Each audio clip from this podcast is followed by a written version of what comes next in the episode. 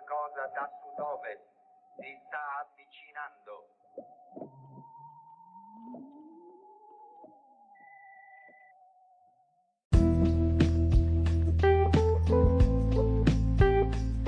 Benvenuto a Stramp, 45 episodio. Prima di leggere i titoli di oggi, mercoledì 1 luglio, volevo salutare i nuovi iscritti a questo canale e ricordarvi che le trasmissioni proseguiranno fino a questa settimana. Poi mi prenderò una pausa, ma non escludo incursioni estive in occasione di eventi speciali di natura politica mediatica. Stramp è una rassegna stampa post-apocalittica ideata e condotta da me, Vincent Russo. Tra gli ospiti troverete sempre personaggi legati al mondo della comunicazione, della televisione, della radio, dei social media, del giornalismo e della politica politica. La mia trasmissione è ospitata su Anchor.fm, eh, una piattaforma gratuita che permette la distribuzione su Apple, Spotify, Google Podcast, eccetera. Andiamo a leggere le prime pagine dei quotidiani di oggi in edicola e poi nel finale troverete il mio commento.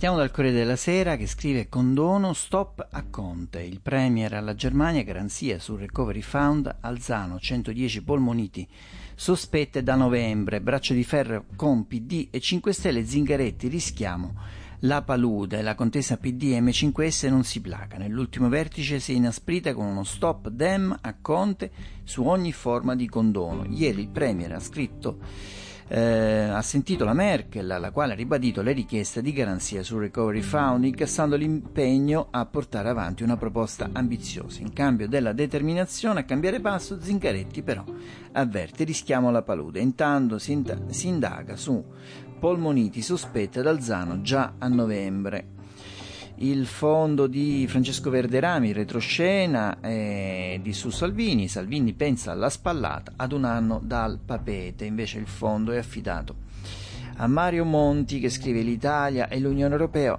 L'Unione Europea, ecco la via possibile proposta per il MES.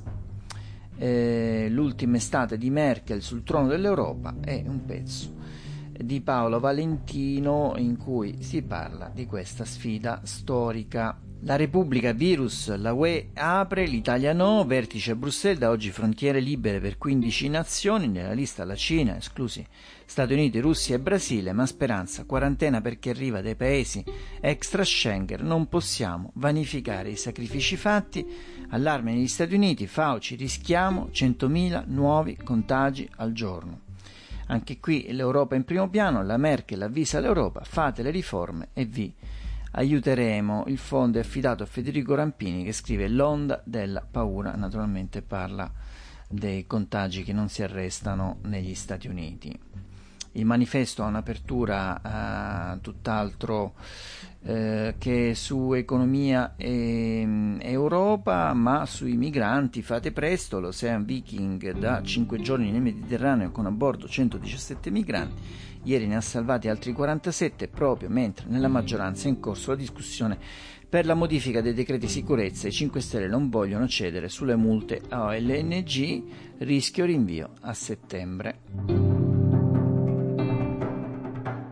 Passiamo ora alla sentenza che condannò Berlusconi e la conseguente decadenza da senatore. Ci sarebbe spuntato un audio nelle ultime ore, ci sono delle ricostruzioni da parte di alcuni giornali, iniziando proprio dal, dal giornale della famiglia Berlusconi diretto da Alessandro Sallusti fino al riformista eh, sulla condanna di Berlusconi, quindi ci sarebbe l'ombra di una sentenza pilotata, c'è un audio in cui farebbe pensare a un condizionamento dall'alto della sentenza che ha condannato il cavaliere per frode fiscale. Forza Italia chiede una commissione parlamentare d'inchiesta ed è tutto un gran caos e un coro di eh, Berlusconi perseguitato, eccetera, eccetera. Vediamo come scrive e interpreta questa uh, vicenda il giornale diretto proprio da Alessandro Sallusti che scrive l'audio shock del giudice, le carte del golpe, il silenzio dei complici Forza Italia commissione d'inchiesta Berlusconi hanno mutato il paese ma molti fingono di non vedere e, ehm, c'è una mh, prima c'è una foto di prima pagina con gli striscioni dei parlamentari di Forza Italia verità per Berlusconi che somiglia un po' alla verità per Giulio Reggeni solo che qui c'è lo sfondo è blu invece che è giallo bia- scritta bianca su sfondo blu invece che nera su sfondo eh, giallo. Mm, per controcanto possiamo leggere il Fatto Quotidiano. Eh, bufale B, eh, quindi le taccia come bufale, eh, vuol rifarsi la verginità con un nastro di sette anni fa. 368 milioni, eh, morto che parla. Mm, il giudice Franco nel 2013 firma la condanna per frode con quattro colleghi, ne sigla le 208 pagine, poi va da B e grida al complotto. Ora è morto, Rete 4 manda in onda l'audio, eh, naturalmente Nastro Lindo è l'editoriale di Marco Travaglio in cui ricostruisce tutta la vicenda, sul DL semplificazione c'è un titolo in prima pagina invece Conte nessun condono, Leo e PD per le gare.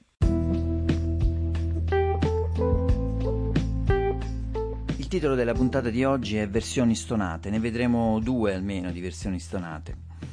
E il principio da cui partiamo, l'idea da cui partiamo è che quasi tutte le opinioni hanno bisogno di un ridimensionamento, a volte anche i fatti. Però per chi scrive, infarcire il proprio testo di piuttosto, forse, se, oppure, ma, verso, non del tutto, quasi, temporaneamente, parzialmente, non è d'uso comune. Si preferisce essere definitivi, quasi, tanto quasi nessuno ci smentirà. Pochi avranno memoria, domani potrò sempre dire di essermi sbagliato al mutare di nuovi elementi emersi, ma non capita mai. L'amara verità è che la gente è portata a credere per buona la propria personale percezione non si cura dei fatti, non si cura delle prove, delle testimonianze. I fatti in sé sono noiosi. Meglio, meglio farsi raccontare una storia da una persona da cui si, ci, si fida. Ora, per esempio, sulla vicenda di Berlusconi che domina i giornali di oggi, ma chi andrà mai a rileggersi gli atti del processo? Chi avrà il tempo e la cura di una disamina approfondita e seria? Pochi, sicuramente pochissimi.